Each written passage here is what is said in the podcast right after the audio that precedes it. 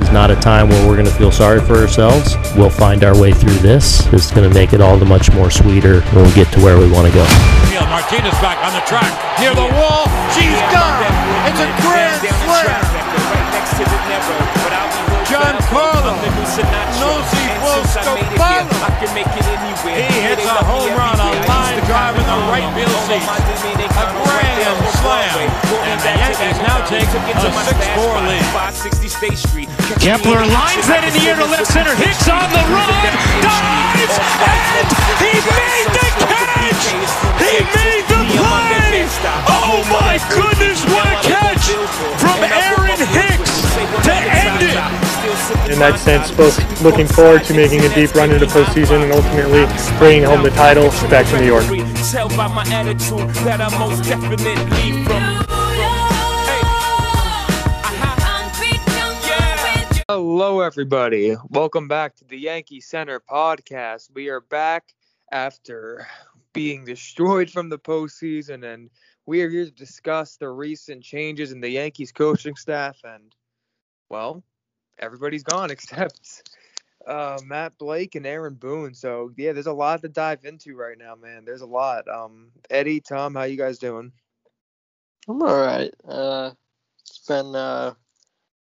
been a rough few weeks since we lost, but, you know, it was nice to see Boston lose last night. That was pretty nice. Yeah. This is the biggest offseason since after 2017, man. Like, it really is. We are reaching a kind of crossroads, if that makes sense. It's gonna be a fun offseason, I guess. That's all I'll say. Eddie, how are you doing? Well, I would say frustrated, but I think you guys can relate. I feel like as a fan, you have a certain level of attachment to a specific team, a specific year. Like the 2017 Yankees, probably one of my favorite. I mean, probably maybe not the best, but probably my favorite team, Yankee team that I've seen. And same with 2019. I never got that vibe with this Yankees team. So when we got eliminated, it wasn't shocking and it didn't sting that bad like the losses in 2017 and 2019 did. So I wasn't that hurt by it. I just started looking forward. Like immediately, like it was like five. I don't even remember what the score was. We were down 4 runs. I'm like, yeah, we're not winning. I'm already thinking about like, all right, Carlos Correa, is he going to be a Yankee? Like it's just that type of year this year. I'm in off-season mode already. Yeah, I'm totally with you, man. And, you know, we had Cashman address the press the other day. He had his regular end of the season press conference, and he answered a lot of questions. He gave out a lot of information in general. Luckily, in terms of injury updates, there wasn't anything too bad, which is quite unusual, actually. We usually have at least one really bad thing that no one knew about, and then it destroys them for like half of next year. As of now, we don't have that, so that's pretty cool. It's a fun revolution. Let's keep that up. Let's keep that going. Let's keep that going. And he mentioned, obviously, the DJ injury. And, you know, I'm not sure if this is Cashman just creating a narrative to save his ass or if he actually believes that the injury is kind of what screwed over DJ. But I think it's probably a bit of both. Yeah, I mean, if I had to guess, I think it's a bit of both. It's it definitely, an injury like that definitely affects, you know, your strength, your lower half. Well, it's a sports hernia, right? Yeah, Luke Voit had it in it. That's what I was gonna say. Yeah. So yeah, I mean, I definitely can see that, but I definitely also don't expect DJ to be, you know, 2019 DJ ever again. I think he can be an 800 OPS guy still. Yeah, I think that's and that's fine. That's as a leadoff guy, I think you take that personally. Yeah, I think you're pretty happy with it. As a leadoff guy, if he can hit, you know, 15 home runs with like an 800 OPS and play, you know, average to above average defense, you take it. You know, that's perfectly fine. Obviously, it's not necessarily what we thought we were getting originally. The bar just changed, but you have to lower the bar, and you know that's fine. if he does that, it'll be a perfectly useful player for us. So that's really all I ask. I don't think it's too much to ask for that. And if it is, then we are in serious trouble. Because of course. But I mean, I guess the biggest takeaway from everything that's happened, like I said, was the coaching staff changes. A lot of controversy there. Right now they ended up firing Phil Nevins, who's the third base coach. Marcus Thames, hitting coach, which I think we all knew was going to be coming. So yeah, you can't have that much. No, you can't go through the season the Yankees just had. Even if it wasn't his fault, I mean, obviously the players have to play. Oh no, of course. You just can't. No, it's still on the play. Yeah. If we had the 2019 offense, we win the World Series this year.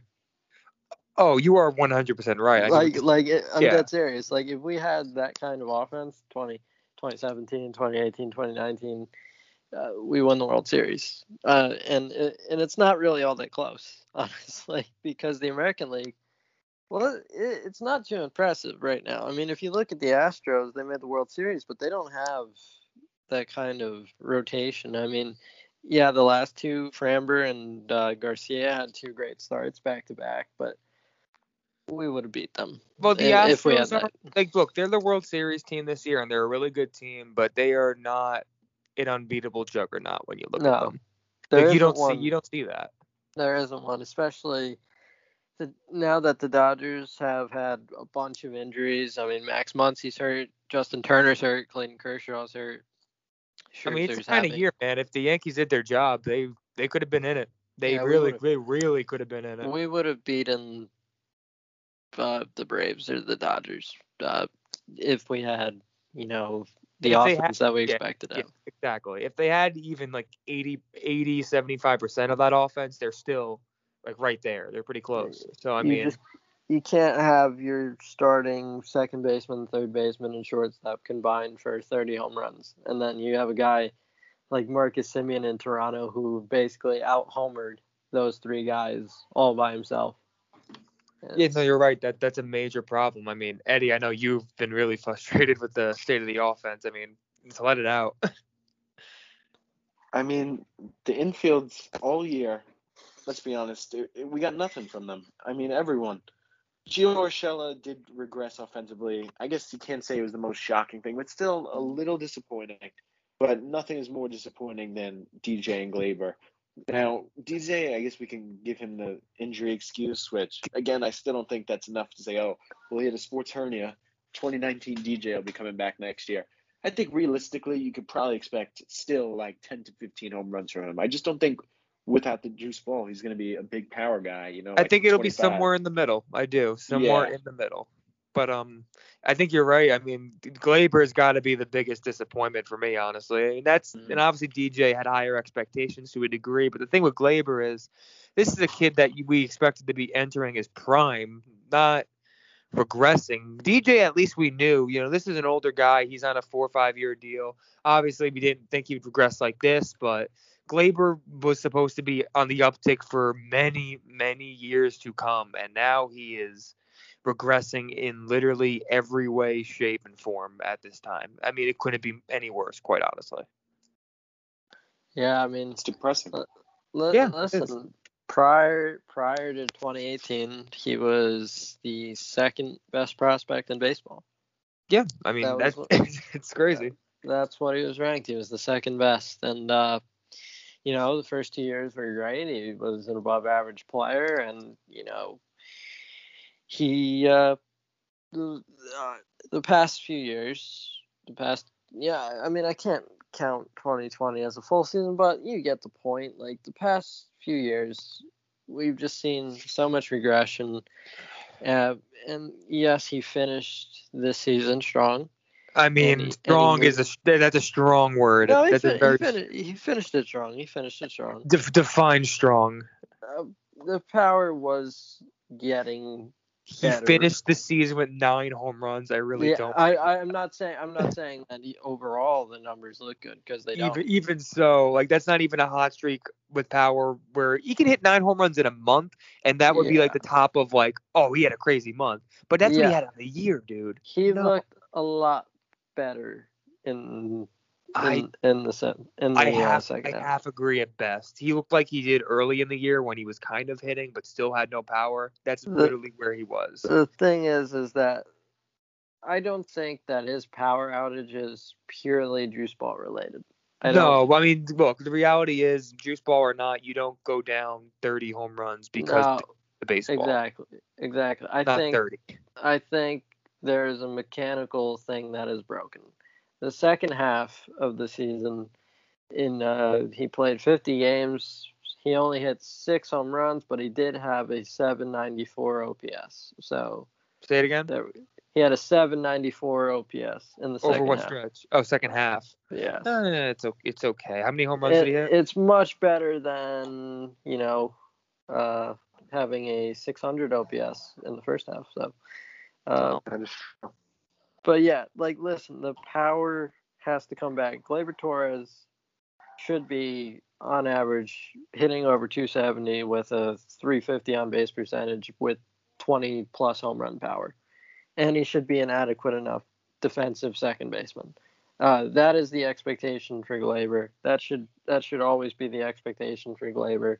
Yeah. And I'm not going to lower my standards for Gleyber because he's had 2 bad years. It's time to do it because a lot of Gleyber's problems are on Gleyber in a way. Brian Cashman called him out.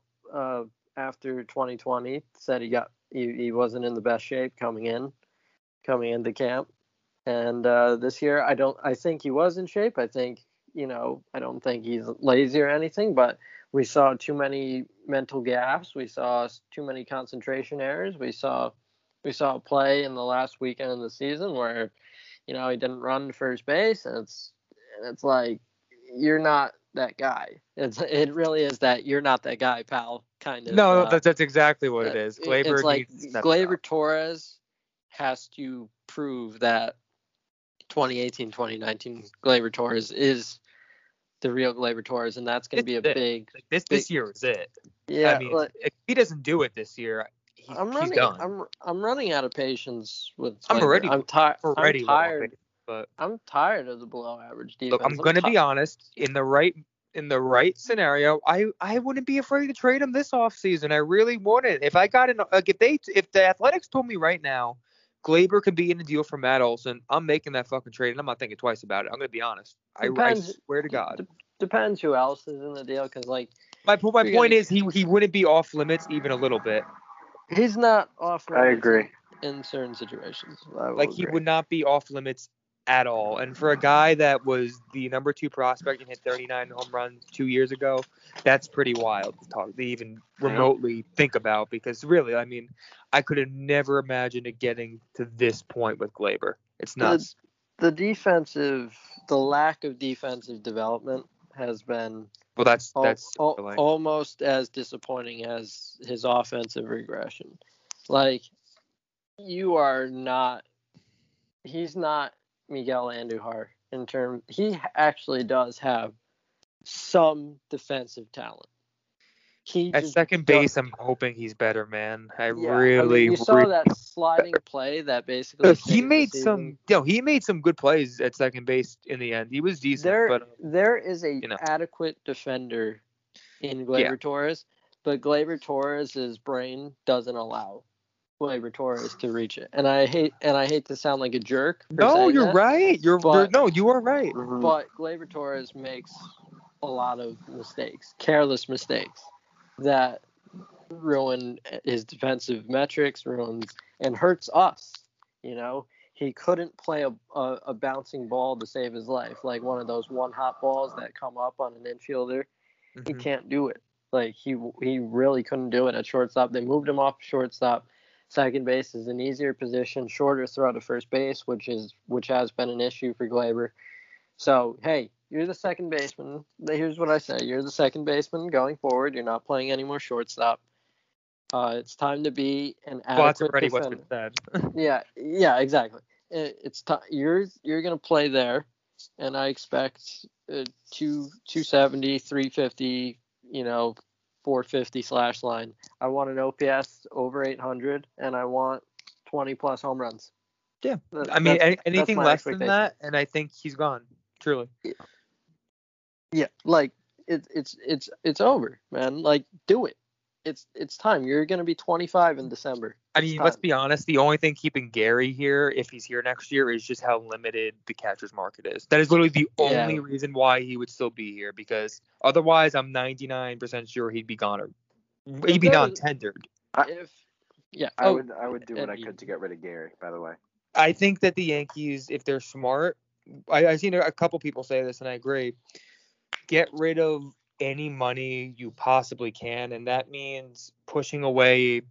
Get rid of Voit, because it's going to happen either way. Let's be honest, Voit's not staying. But move Voit, move Sanchez, and that's already a good chunk of change right there. You're talking like 15, 16 million, I think, between just those two.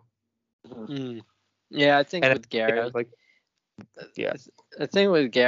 like remember the past two off seasons you had Real Muto and Grandal available. That's where they blew it, man. That is clearly where they blew it. If there was like a third catcher of that elk that was available, like even if like Mike Zunino became available or something like that, because Zunino, even though he doesn't hit for high average, like you know what you're getting, and he's a great defender as well. So, like, he's kind of a safety kind of catcher. Like, you kind of know what you're getting there.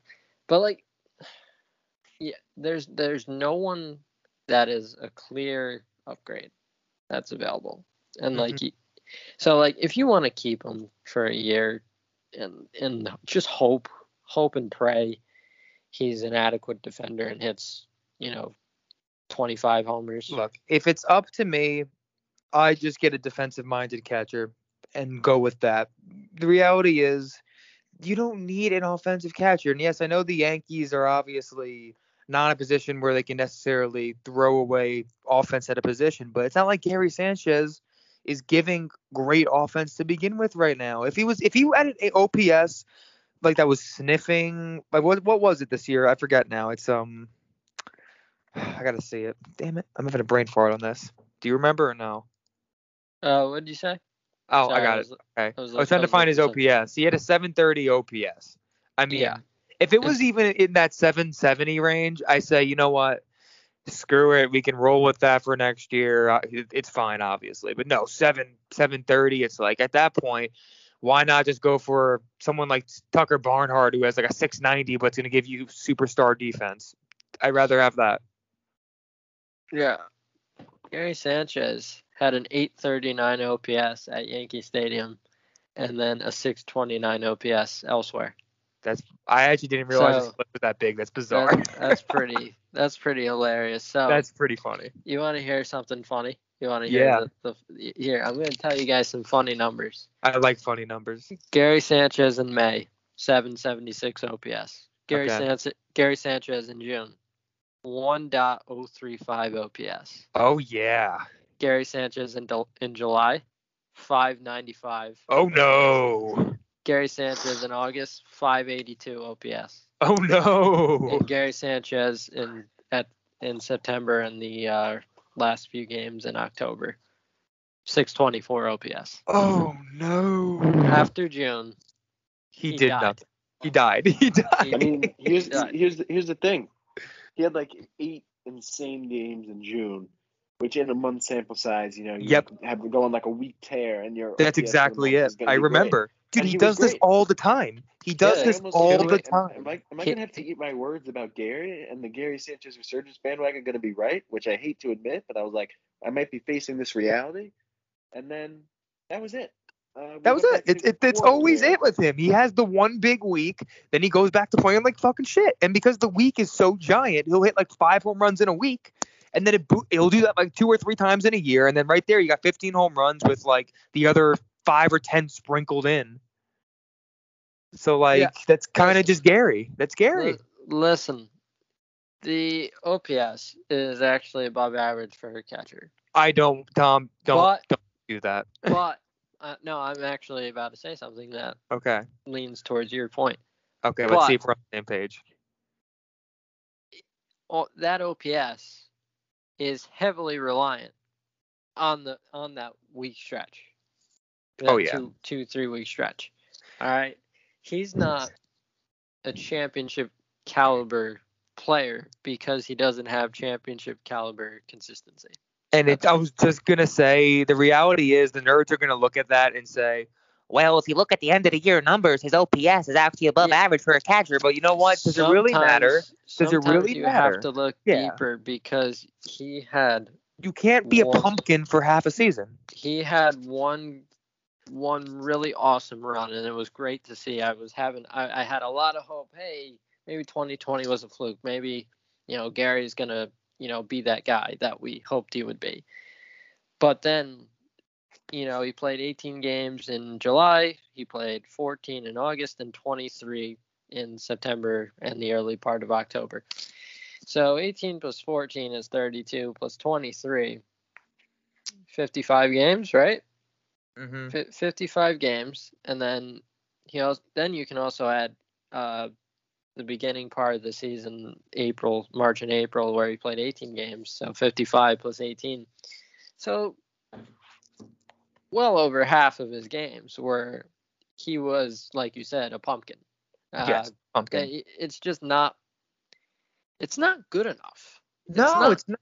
Like, if he was even, like, a solid catcher defensively, I can work with that maybe. But he doesn't even give you that defensive value because even on defense, he's kind of streaky. Like, he'll have some stretches where you're not complaining, but then he'll have stretches where you want to freaking murder him. He does make a lot of mistakes back there. It's mental lapses more often than not. It's very Gleyberish when he makes his mistakes. Yeah, it's just the Jonathan B.R. tag.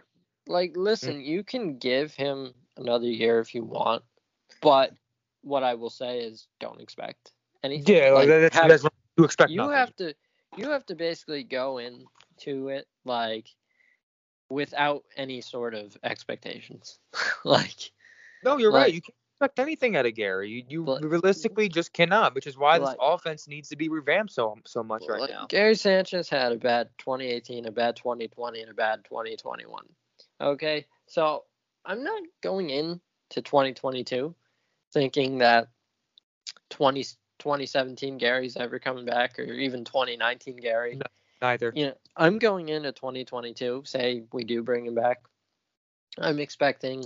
I do think he is going to be back, honestly. But I will say, I do think if he's gone, it's going to be because he gets non-tendered. I don't think the Yankees make a trade.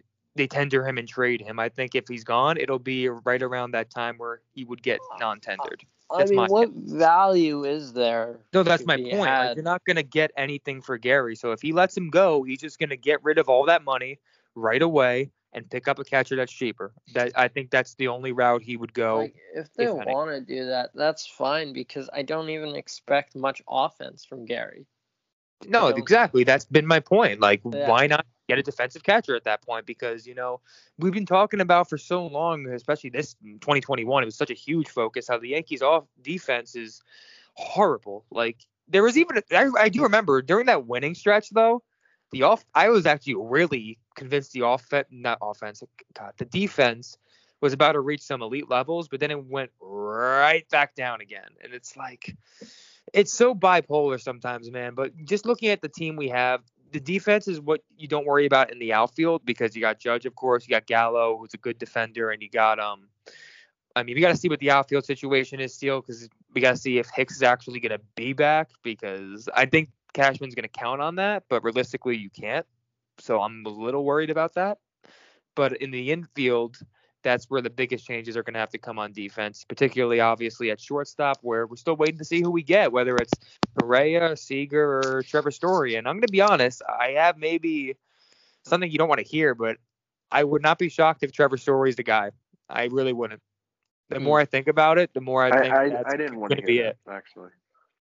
Wait, you did or didn't? I did not want to hear that now. Oh, yeah. I know you don't. And you know what? I don't want to hear it either. I'm just saying, I see a world where Cashman's going to say, this team needs defense. This guy's the best defender of that bunch. He's going to be cheaper than the others with Correa level. Correa's better.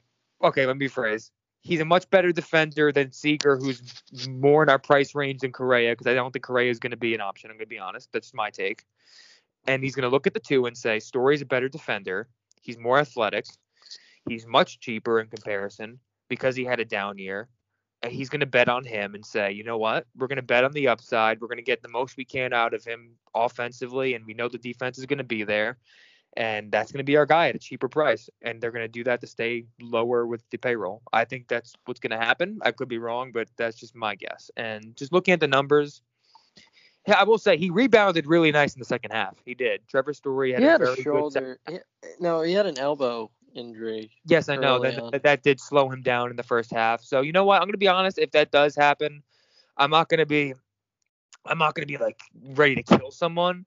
But the big thing is if you do that, you're going to go in with not an unknown necessarily, but it's the riskiest pick of the three, obviously. And in doing so, you need to surround that with other certainties. Like you can't not get a certain offensive first baseman, like whether it's Olson or somebody else. You need someone at first base that you can say he's going to rake and he's going to be on the field more often than not, unlike other first basemen we've had in the past. So that's my take. If you're getting Story, there's no excuse not to get big pieces around him because you need them. Really, his last 2 months were really strong. August and September. He 931 OPS in August and 870 OPS in September. Look, I bet a lot of people want to shit on Story because he's not the sexy name, but he's got an 863 career OPS. Well, no, of course he was. I mean, you go back to 2019 and 2018, he had a 914 and a 917 OPS. Like, he's really good. Like if we got him, like, hey, awesome, cool. He's consistently been, a really good player. So, I don't understand why not. You get what I'm saying? Like, he's a really great player. So like, if we ended up getting him, awesome. He was a 4-win player per Baseball Reference and a 3.5-win player per Fangraphs, and that was in a down year. And he was a 2.5-win player last year, and he played 60 games. Like, average that out, he was on like a 7-WAR pace. So, he's more than worth a nice contract. He is. Yeah. He's a hell of a player. So again, if you get him, I'm cool with it, but you really need to get the other options in addition to him. And even if you get Seager or Correa, you still need other players. But like, if let's say they got Correa and they said, you know what, I'm going to get Rizzo instead of Olsen. I'm not thrilled, obviously, but it's like, we got Correa, so I'm good. But if they ended up saying, we're going to get Story and Rizzo and we're calling it, I'd be pretty pissed, because those are two uncertain options, and that's the reality of it. Mm-hmm. I mean, look, even if you, let's say, and I guess you can't complain with this, but even in the situation we did sign Correa and Rizzo and, that's pretty much it for the lineup. Like, do you really feel comfortable? Because although obviously Carlos Correa is great, were we one hitter away? Because I mean, I think you have to, like, keep going. Sorry. Yeah, I was just saying, like, in the lineup, like, outside of Judge and Stanton, and obviously you're hoping for a Gallo improvement, and you're hoping for LeMahieu and Gleyber to get better. That's a lot of using the word hoping rather than some guarantees. And I really hate that mentality. And we kind of did it with the rotation this year. And I don't really think it failed that badly. But, Kluber did miss a ton of time. And it would have been nicer to come in with more, solidified options, which is why I was against letting Tanaka go, who we know is a very reliable number 4 guy. But I just like some answers and not questions going into the season, especially now. We've given it so much time. Like, it's time to really get serious. No more shortcuts. No, I know what you mean. I would probably agree with that either way. Because the thing is with Olsen, that's purely a prospects thing. Like, that's not about money. I mean, he's probably going to be making less than Rizzo for next year, if just based on arbitration numbers versus what Rizzo's contract is going to be. So money won't be an issue in that sense. It's really just going to be, does Cashman have the balls to pull off a giant trade like that? Because Olsen's going to cost an arm and a leg. He is. He's one of the top first basemen in all of baseball. And it's going to be similar to Joey Gallo's situation, except Olsen's going to go for more because there's less holes in his game. And also just the fact that, I mean, he's just a better player, quite frankly. No offense to Joey Gallo, but even last year, I mean, just look at the numbers from Matt Olson, man. I mean, he's a monster, an absolute monster. I mean, a 911 OPS, 271 average, 371 OBP, 39 home runs. And if you look at his StatCast and percentile rankings, you see a lot of red, man. That dude is as good as it gets at first base. So if they got him and one of the shortstops, I'm feeling pretty damn good. At that point, I'm like, it's hard for me to complain because at the other positions, what would you realistically do? Because you're going to keep DJ, obviously. The question is DJ going to be starting or is he going to be back in the role we initially envisioned him in when we first signed him on the 2-year deal in a bench role where he's kind of rotating around the infield constantly? Because Gleyber's got to be at second base. He ain't playing anywhere else. So unless he's traded, DJ would have to play first or third base. And first base, that's a waste of a position there because you need more offense there. And third base, I love DJ, but he's not a third baseman. He can like hold his own in a pinch, obviously. He's not like unathletic enough where he's going to embarrass himself. But do I want him at third base all year? No, I really don't. He doesn't have the arm for that. Yeah, I agree. Frankly, like, I don't want any players besides like Judge and Stanton to be promised anything. Yeah, like, I mean, those are the two guys that actually earned it. DJ, you shit the bed last year, so if your ass is gonna be on the bench if we find better options than you. Yeah, going. And you know, even in that scenario, he's still gonna be playing plenty. You know, because we know Boone, he's gonna rest guys, and if you have a bench like that. If you have a bench where you have, let's say, DJ, and let's say they were really ballsy and said, we're adding Chris Taylor, I don't give a shit if you're resting guys because you have quality bench pieces that are going to fill in on any given day, and they're actually going to provide something offensively and even defensively. So at that point, your depth is really going to be your strength, and you can give rest days without having the fan base want to rip Boone's head off. Yeah, I mean, like, listen, you got to... Changes must be made, we're gonna have to make some uncomfortable decisions. Oh, of course. I mean, this is gonna be a very tough season for Cashman. Like, he's gonna have to work a lot of pieces. Like, I don't feel sympathetic towards any player that's going. Honestly, no, I the only one I feel sympathetic towards, honestly, is Voit for me, just because he didn't. Yes, no. The thing is with him, he was hitting, and they didn't give him a chance. They never gave him a chance. I don't feel sympathetic towards him. They never gave Voit a chance, and they did him dirty. Oh, they gave Voit plenty of chances. And I'm saying for the year 2021, when he was hitting, they benched him for no reason. And then when he started coming in pinch hit situations and wasn't hitting, people were like, huh, I wonder why he's not hitting. It's not like he only bat once in the last 2 weeks. It's over. I agree it's over. I'm not saying it's not. I want a first baseman, but the reality is, I'm just saying they did Voit dirty, and they did. They fucked him over so bad. I don't care. I know you don't care. I don't care. I'm just saying they fucked him. They fucked him. I don't care. Go. Leave. You didn't help us. You, my friend, are a child, but it's like I don't care. Go. Like, go. That's all I have to say. Gio, go. Okay. Bye. Hicks, go. Bye. Don't care.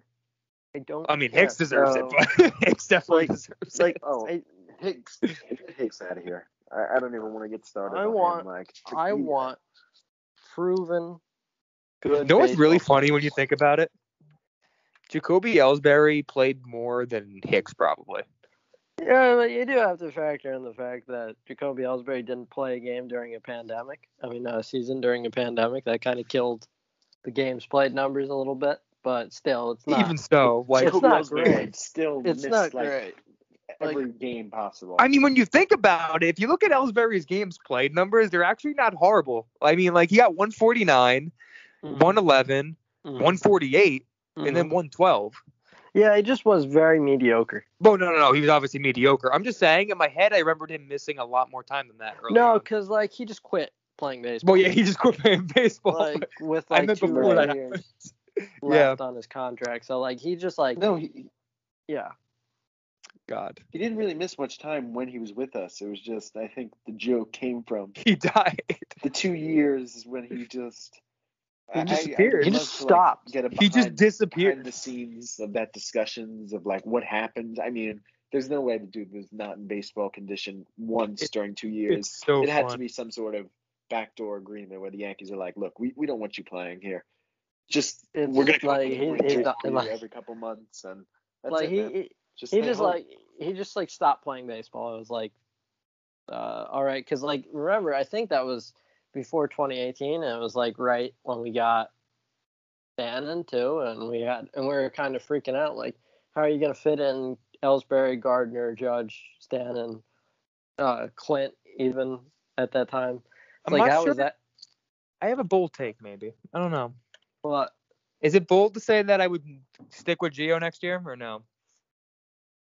Yeah, because he only had like a 5% walk percentage. And he sucked. I'm clarifying. He sucked last year, but I'm just saying I would still get a guy like Chris Taylor, but just because the thing is, if you I want insurance if you're keeping those guys at all. That's kind of the point I've been making too. Like if you're going to keep a guy like Gio, let's say, you need to have someone like Chris Taylor on the bench who's going to be playing a lot anyway, who if you need to play him even more, you say, you know what, Gio, you're just not doing it. Taylor's in, you're out, and you're done. You can make it that simple. That's the way I would handle it. I'm pretty much done with a lot of players. But I'm done with a lot of them too. But I just I wouldn't mind seeing a little bit more of a sample of Gio at least, for me. Yeah, I mean, if he comes back, you just like I really do think there's a little more in the tank than we saw. I do with him. We got to see, of course, but I don't think he's that bad. I think there was a mix of injury stuff he's along slow, with. He's slow. He doesn't walk, and he only. Oh no, he's slow. He's slow. I know he's slow. And he only has average power, and coming from a powered position, so it's pretty simple. The thing is, we're not going to get a big power player at third base either way. We're not. If he stays for a year, fine. But, you know, a guy like Volpe potentially takes his job. Well, no. I mean, once Volpe or Peraza, whoever's still here at that time is ready, no, they're out. I mean, especially hitting. I mean, at that point, then it's a no-brainer. But yeah, go away, please. Like, if it's up to me, honestly, if Peraza sticks around, there's a good shot he's going to get a chance next year. Honestly, he's not far off. Trade his ass for Matt Olson in a second.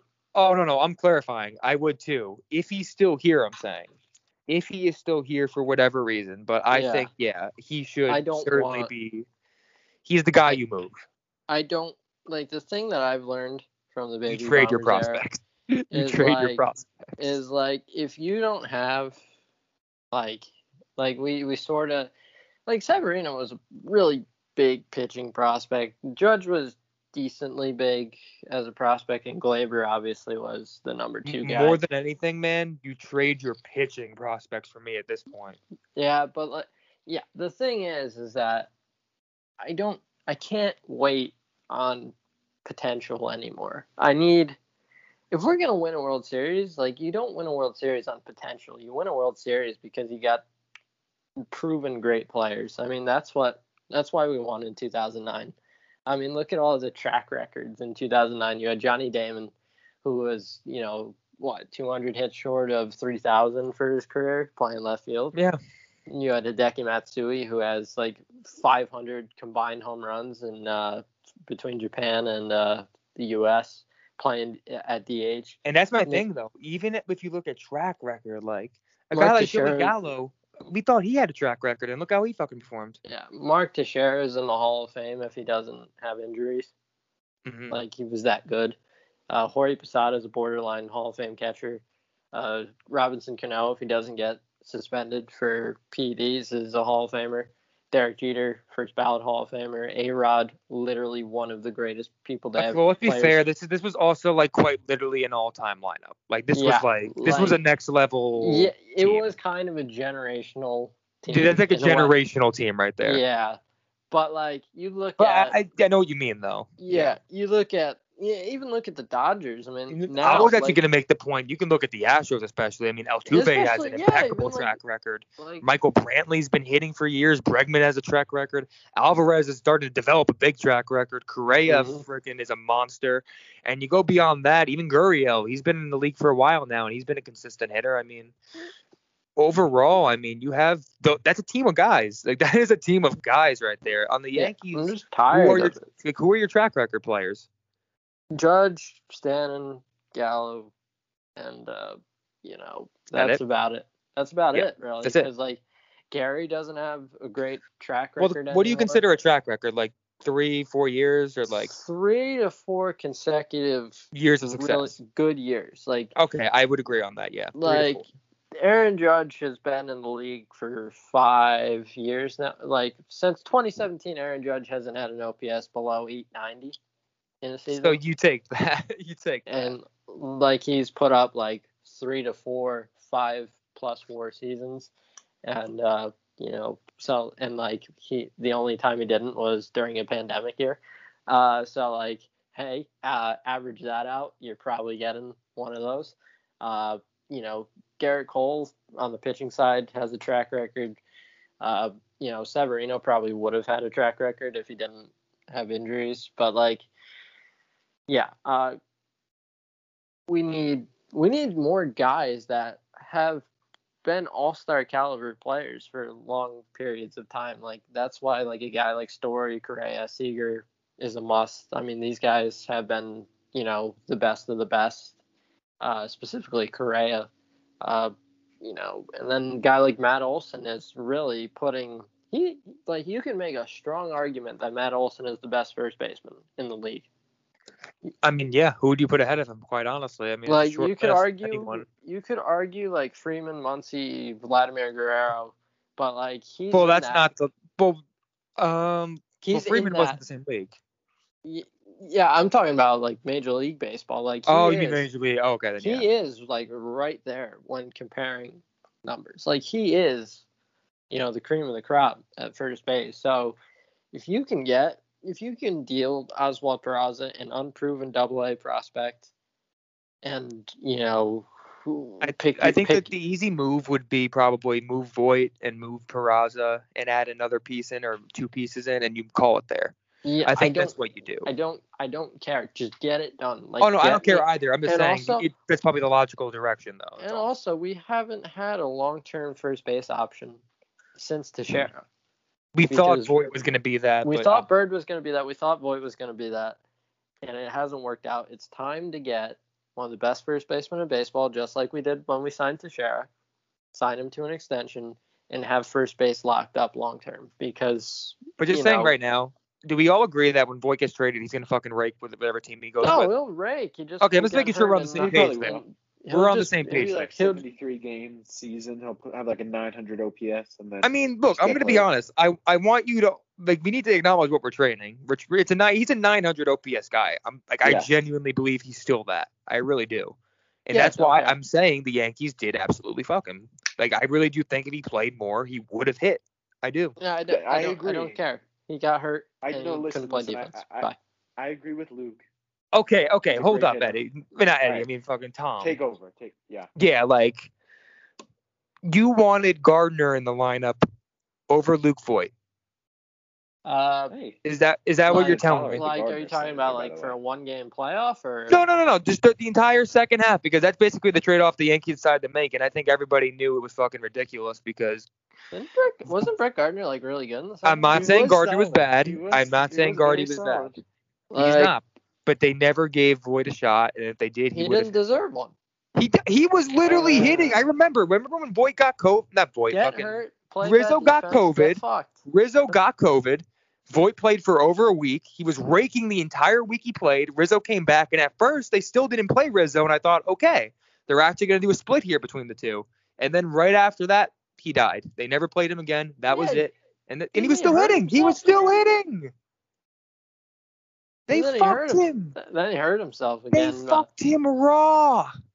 He hurt himself again because he didn't know the rule on running to first base with the base occupied. I'll be honest. That was fucking funny. That was fun. Just go. Go. I don't I don't care anymore. You're not winning a championship with Luke Voit at first base. I think that's a ludicrous take, but okay. No, you're not winning a championship with that. Like you're being too unnecessarily hard just because you're emotional. That's all this is. No, like you're just not winning. No, because you tell me in 2019 if a couple of things went right, we couldn't have won with Luke Voit at first base because he was at first base. No, that's retarded because it is. No, you got smoked. We got smoked in 2018. I said 19. Oh, 19, maybe. That's what I'm saying. Like it's like when people used to tell me back in the day about Gary Sanchez, you aren't going to win with Gary at catcher. Fucking bullshit. Back then, different. I do recall though in 2019, Luke Voit was hurt, right? Wasn't he hurt? No, that wasn't the hernia year. No, that was. No, it was 2019. That was 2019. That was 2019. London, I think. Oh, okay. 2020 was obviously the year where he. Yeah, because I remember when we played Houston in the ALCS. I remember DJ was playing first. Was he? Yeah, he was playing because remember that Judge double play. Voit was horrible. Voit was basically. No, I know. Voit fell apart in the second half because of the injury. I just can't remember. No, there's a fucking surprise. He's always hurt. You can't win. He's always hurt. You can literally say that about this entire fucking team. Yeah, and that's why I want pretty much the entire fucking team gone. Even the good fucking players were hurt. Yeah. I honestly think Voit is above, like, he's nearing, like, Stanton level at this point with the injuries. Like, it's been really bad. My point is, though, that could flip so quick. Look at Stanton this year. Look at what just happened. Yeah. He missed 2 years of baseball entirely almost. 2 fucking years. And now he suddenly comes back, and he's hitting at Stanton. Not just, like, Yankee Stanton. Well, that's because he did yoga. Miami, yes, yoga helps all, but Miami Stanton levels at certain points, and that just goes to fucking show you, man. The injury shit, while it's obviously relevant and important. Like, it's so fucking unpredictable sometimes. Like, the narratives are so weird that some people put out there. Like, I guarantee you, he's gonna be fine, and he's gonna have a very good major league career, Luke Voit. I guarantee you right now. Cool. I guarantee you. You are such a child. But moving on. Cool. Get me Matt Olson. Get me a player that stays healthy, plays good defense. But that's the thing. I agree with you. I want a different first baseman. Bye. Go. Bye. See ya. Just get it done. Don't care. Get it done. I low-key hope he stays just to annoy you now. It'd be kind of funny. Like, just go. Like, you're going to get hurt. You're going to fuck us in some way, shape, or form. Whether you're bad defense on the field or getting hurt. And, bye. See you. Okay. See. Moving on. Wow, that was so unnecessary. Yeah, I don't care. Like, I want... Like, there's a clear, better option. He had an 881 OPS with the Yankees in his career. Just saying. Cool. Just saying. Eddie's gonna head out right now. And I just wanted to say thank you for stopping by, Eddie. Thank you for taking time out of your hectic schedule. He was looking... at schools today, didn't he say that? I believe so. We are going to miss Eddie for the rest of the show. We'll just wrap up with one last topic that we have to get into. What was the big one? We didn't even talk about the big one yet. Oh, what was that? Aaron Boone. Okay. Yeah. That's exactly what I was going to say. Okay, good. I was going to say, we haven't even gotten to him. I was worried. I was like, were we...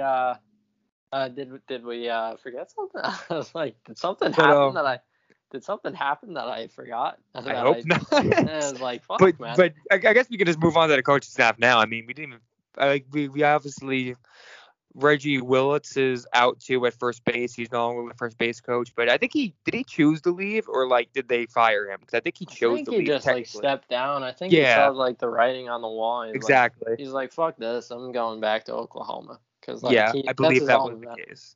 And obviously the assistant hitting coach left too, PJ Pilater, so he's out. Bye. So with that said, it's just Matt Blake, who deserves to stay, obviously. And Aaron Boone, who is back on a 3-year deal. And my take on Boone being back is quite simple. I really don't care at this point. I really don't. At first I was like, if Boone's back, I'm going to kill someone. Now I'm just like, just get better players. Just get better players, and the rest will take care of itself. But aside from that... I have some opinions. Oh, I know you do. And aside from that, obviously, I don't like that three-year deal was too much. I definitely feel that. I mean, like, he didn't deserve more than a two-year deal with the team option. I think that was more than fair. Could it have, the only reason I could see them giving him the three-year deal is just the fact that I think the interest from San Diego and other teams was real. Because I think if it wasn't real, he wouldn't have gotten a three-year deal. I that's what I think, at least. Because why else would the Yankees give him a three-year deal? Because they wouldn't do that unless they had to. And that's the only reason why they would have to, I think. You know, here's the thing. I didn't – I like you said, I wish it was a two-year deal instead of a three-year deal. I don't think – because once you make it a three-year deal, it's like you're rewarding him almost. It's like that's the same contract he got when he exactly got the job, and it's like you're basically saying that you're basically rewarding not getting the job done by doing that. You're like, especially after this year, it's not even like this was a year where they made it to the championship series or they made it even to the freaking division series. They didn't even get that far, and now he gets a 3-year contract with an option on top of that. Like, holy shit. Like Alex Cora won a World Series, got fired, then made the ALCS, and Aaron Boone only made the ALCS one time in 4 years. Like, some dude got fired, came back, and made more the same amount of championship series appearances as Aaron Boone's teams. And it's like the problems with the Yankees go deeper than results. They seep into the clubhouse. Like, you could tell, like, this team didn't have that many comeback wins. You see, that's the thing I would really love to know. Like, I would love to hear from Phil Nevin now that he's off the team. I would love to hear him do an interview and just hear his thoughts, because I don't think he would actually dive deep into it strictly because he's very close with Boone. I don't see him, like, shitting on him or anything, but, like, I want to hear some ex-teammate or someone that was in that clubhouse over the last 2 years kind of just give their 2 cents on the atmosphere, because, like, there's really no way of truly knowing what it's like in there unless you've been there. I got to hear someone else's take on it. I'm very curious. There was no intensity in that Yankee clubhouse. Well, I mean, it's already been noted in articles by people involved with the team. That's one of the main criticisms half the organization had with Boone, actually, if I remember reading that right. Yeah, I mean, you saw, you know, for example, we saw so much questionable effort by players, and not one of them ever got pulled, really, from a game. You see, like, there weren't any comeback wins. We saw countless, you know, unnecessary rest days. We've seen so much shit. We saw Aaron Boone not taking the last series of the season seriously, and it cost us home field advantage because he treated the Friday game like it was already a loss when we were only down one.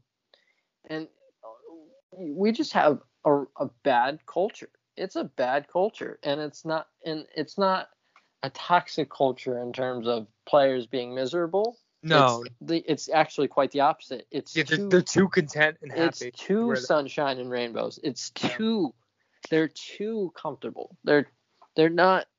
They have to be shaken to the core, if that makes sense. They obviously want to win. It's not that. Oh, because everybody wants to win. Like, I hate when people say that, but can you criticize them for not putting in the necessary effort at times and taking certain situations too lightly, or Boone not, like, you know, pulling a player like you said or anything like that? I mean, the one thing that caught my eye recently was, even though I never care about this really, like, you know, like when people, I've seen some boomers complain, like when Judge did the whole boombox thing back in 2018, or like some of the times where the Yankees would kind of shit on the other team a bit.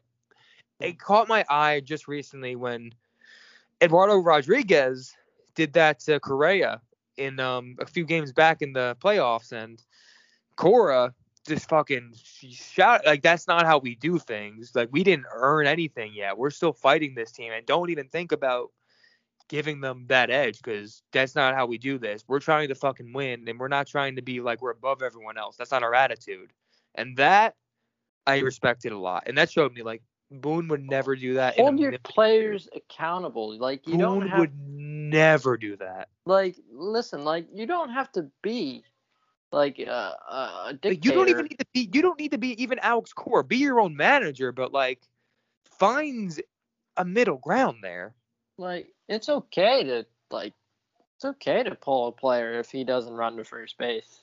All right, yeah, because at that point it's earned. He deserved it. But no, of course he's thinking, ooh, this would create a headline. How wouldn't like that? They're trying to avoid creating headlines, but like it's hurting the product.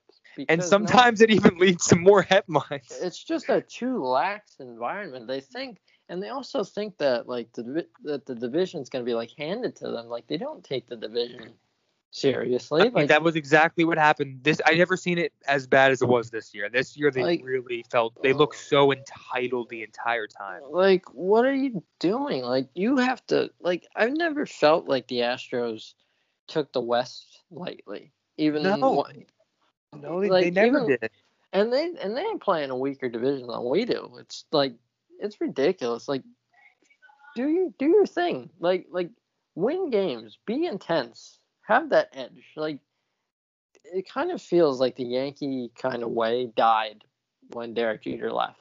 I was going to say the Yankee way didn't die when Jeter left, but I think it really, like, died when CeCe left, honestly. Yeah, like... I think when CeCe left, man, the culture just felt so... There is a culture problem with the Yankees, and it's not... And it's the entitlement, it's the softness. It's the lack of fight. It's, not running to first base hard. It's lollygagging a throw to first base. Concentration, letting balls drop right in front of you. Routine fly balls in the biggest series of the year, which Joey Gallo did multiple times. There's a problem here. All right. Got to hold you guys accountable. They held the coaches accountable. A lot of them, they fired them, and deservedly. They're going to hold the players accountable too, because a lot of them are probably going to be gone. Yeah, and the closing statement of this podcast is they have to hold the players accountable by getting rid of quite a few of them. I'm tired. Yeah. I'm tired. It's time for a shakeup. You keep Judge. He's basically the captain. All right, you keep Stanton. You can keep Gallo for another year. I believe he'll have a better year. He's not that bad. But he's not. The thing is, he's also a streaky player. So, like, when you look at a sample size of 2 months, there is always a chance that it could be skewed. And also, I mean, it really sucked. I remember he was on that fucking tear, and then he got hurt, like, for, like, a few games. And he kind of lost it when he came back. Because I think if he kept going, man, I think he would have really boosted his numbers. Yeah, I'm not giving up on Gallo yet. I know a lot of people want to, and I understand that the swing and miss sucks. I get it. And I do agree, Cashman, that was the most troubling thing, honestly, from the press conference for me, because he was very contradictory in what he was saying, like how, we need contact hitters, and we've known this for a while, but you brought in Joey Gallo, and he tried countering it, saying, well, that's why we brought in Rizzo, but Rizzo didn't really do much. And look, I don't think Rizzo is bad either.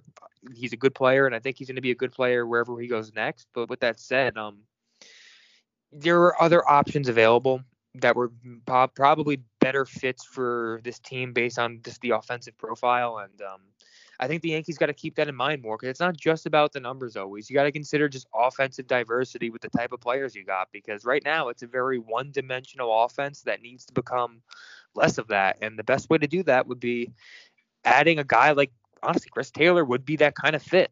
Not going to strike out a lot of contact. He's going to do a little bit, honestly, but like it's not like a crazy rate, I don't think. He's, like, a Swiss Army knife. He brings speed and power. Well, that's the thing. Athleticism is also the big thing, and he brings athleticism. That's the main thing. That's the biggest thing. Yeah. I don't want a dude like Carlos Correa, who plays Gold Glove defense and hits 25 to 30 home runs playing shortstop. I want a guy like Chris Taylor, if Aaron Hicks, God forbid, got hurt again, I want a guy like Chris Taylor who can slide right in there, be an above-average player and do it and just be that Swiss Army knife. I want a guy you know, like Matt Olson, who, even though he's not a fast runner, I think he might actually be a pretty decent runner. I'm not sure. You know what else needs to get done? Rougned Odor can't be on this team next year. No, he just represents something bad. He represents the Yankees being cheap because they got him for free. Yeah. And look, I don't even totally like it. I like the guy. He's a nice dude. He is the ultimate king of doing nothing and somehow making everything about himself. He's always doing something, you know. It's unlike anything I've ever seen. He's like a bad player version of Todd Frazier in 2017. I was gonna say he kind of reminds me of a douchier Ronald Torres. It's as in like he's constantly everywhere, except he's doing it in a much douchier fashion. Like it's like you are the king of making things about yourself. I don't even know if he does it on purpose. Like I feel like he doesn't, and that kind of makes it worse. It's like the thing is like he does like these constant mound visits, like he's the captain of the team, and it's just like, dude, you have an OPS that starts with a 6 right now, buddy, and you're just killing me right now. And that's the thing. Like, if you look at the bench for next year, the goal should be to have it be DJ, obviously Higgy, and Taylor. Yeah, Taylor. Or if for some reason Taylor doesn't happen because he went back to LA or something, you get another above-average athletic utility infielder because Rugi is not that. So I think that's the goal. And Wade as that fourth guy as well could be. Yeah, Wade can be that fourth guy. He's just there for speed and versatility. Yeah, like he's speed, defense, you know. Reality is he's not a great hitter, but he's athletic, and that's kind of something we need right now. So you kind of just deal with it for now, I guess. But like him and Odor didn't have too dissimilar of an OPS, I don't think. And that's pretty funny considering the fact that Tyler Wade hit 0 home runs. Yep. No, he had a higher OPS than Rugi. But only by 2 points. No, 12 points, actually. So, yeah. Yeah, like, you can't bring Rugi back. I'm sorry, you can't do it. Well, no. Like, no, you can't. Tyler Wade had a 90 OPS plus, so he's only 10% below league average. And you know what? What he does on defense, I think you could take that. That's exactly what I'm saying is, like, it's not bad, you know? So Rugi's a good second baseman, but like he's actually a very good second baseman. But at third base he's obviously not that good. Wade can play pretty much anywhere in the infield except first base, and he can be an above average, maybe not above average. He can be a solid outfielder if you need him. Yeah, the makeup of the team needs an overhaul. Okay, We need more athleticism, like you said. We need more infield power. We can't bank on DJ and Gleyber going back to being, obviously, do a ton of work, do your homework, and do whatever you can to get them up to speed for whoever's still here, whether it's Gleyber obviously could be gone. DJ's going to be here either way. But with that said, you're going to have to do whatever you can to get them back up to where they were or at least close to it. And if you can get even one of them back, that's absolutely giant for the offense. Like it's so huge. Like especially if you got DJ back. I mean, if DJ's doing what he can do at the top of the lineup, and you have Judge behind him, you got Correa in this scenario, you got Stanton, you have Gallo, hopefully back to what he should usually be. Then you suddenly got a really scary front of the lineup with what could be at least a respectable back half. And at that point, if the pitching does what it's been doing, you're in pretty good shape. I mean, look, it's a lot of work they have to do, but at the same time, there's a very clear path to get there. Like, it's not like there's a billion different things you have to do and it's super complicated. Like, no, you literally just need to add 3 to 4 really athletic players, ship a couple out, and suddenly the team becomes a potential World Series contender.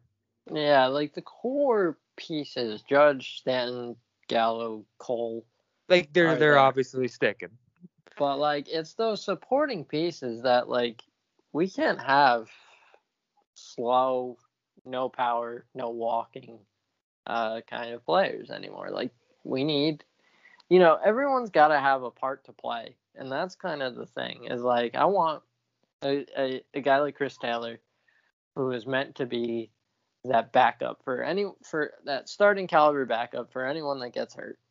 All right, I want my backup catcher Higgy. I want him to be, what he is a guy who, can hit you a home run randomly and plays great defense. I want DJ to be that Swiss Army knife in the infield. All right, I want Wade to be that base runner off the bench who can steal you a base, can play anywhere. Mm-hmm. And Taylor is the better bat, so you want him pinch hitting, and you want Wade being a runner. So, everyone's got a part to play. And, I want guys who play those parts that we're missing. And that's the thing. So shortstop, maybe center field, maybe catcher. Maybe. I would say that the biggest goals, like the automatic, like this needs to change, I would say, is probably shortstop and first or third base. Realistically, first base, but like if you wanted to change third base and somehow a good option came up, go for it. But I'd say definitely first and third or first. Those are automatic priorities, and the other two, you kind of just see what comes your way, and you like actually consider the other options, not I'm going to pretend to look at other options and make a bullshit offer. Like, you actually gauge the market and see what's out there. Yeah, exactly. Jose Ramirez to the Yankees. Thank you. You see, like, that would be pretty fun. That would be fun. I'm not going to lie. Yeah. So, is there anything else that Cashman said that was interesting? Tyon's out. Really? Yeah. The rest of it's kind of self-explanatory. He talked about obviously how he defended him saying he spends, and I'm not gonna get too deep into that, but he had to say that. That's the thing. Like, what are you expecting him to say? It would have been a bad look if he said, house cheap.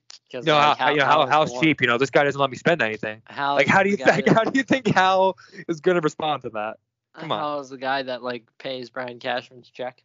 So he's not going to shit on his boss. So with that said, let's be realistic, Yankee fans. Let's be realistic. But shortstop is going to happen, though.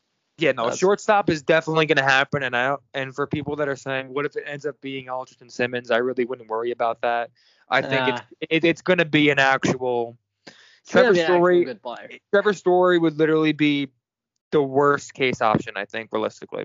I do, and that's a pretty damn good worst case. Worst case, but I don't think they even go down the Baez. Honestly. I don't want Baez. He doesn't walk, and I don't like that. No. I really do think Story's. The thing is, they really like Trevor Story, man. They like him a lot. He's a great player, so I understand why. But shortstop's gonna happen. I want a guy like Taylor, and then get me a first baseman, and maybe take a flyer on one of those older pitchers like Verlander or something. That'd be great. Or just get Tanaka back. Yeah. Or just do something back into the rotation because, pitchers always get hurt. So, I would say you just need to add one veteran arm. That's all I need. I don't need anything crazy because we already have enough, where we can get by if we just add one more. We have Verlander Cole. Is the guy for me. I wouldn't be opposed to it at all. I would love Verlander because we already got fucking Cole. We got Seve. We got that chemistry with Cole. Particularly because what they did in 2019 was it was so special, and Verlander was still being that guy. He hasn't shown regression signs. He just got hurt, I think if he's gonna be good next year wherever he goes, so I think he's a very good option, obviously. And I'm excited to see what guys like Nestor honestly does next year because I would let him start still. He earned it. He really earned it. Yeah, he deserves a real chance is my point. Before I wouldn't have even considered it, but I think at this point, what's the harm in giving the guy a chance again? Yeah, I think you keep him. I think you keep him around, and you definitely keep him around either way. Yeah, you keep him around, and at worst, he's the guy in the bullpen who gives you quality innings, and he can pitch multiple innings, and if there's an injury in the rotation, he can slot right in. That's the kind of role I see him in. He's almost like in basketball, a 6-man kind of like, he, even though he's not starting, he's going to play an important part. So that's what I would do.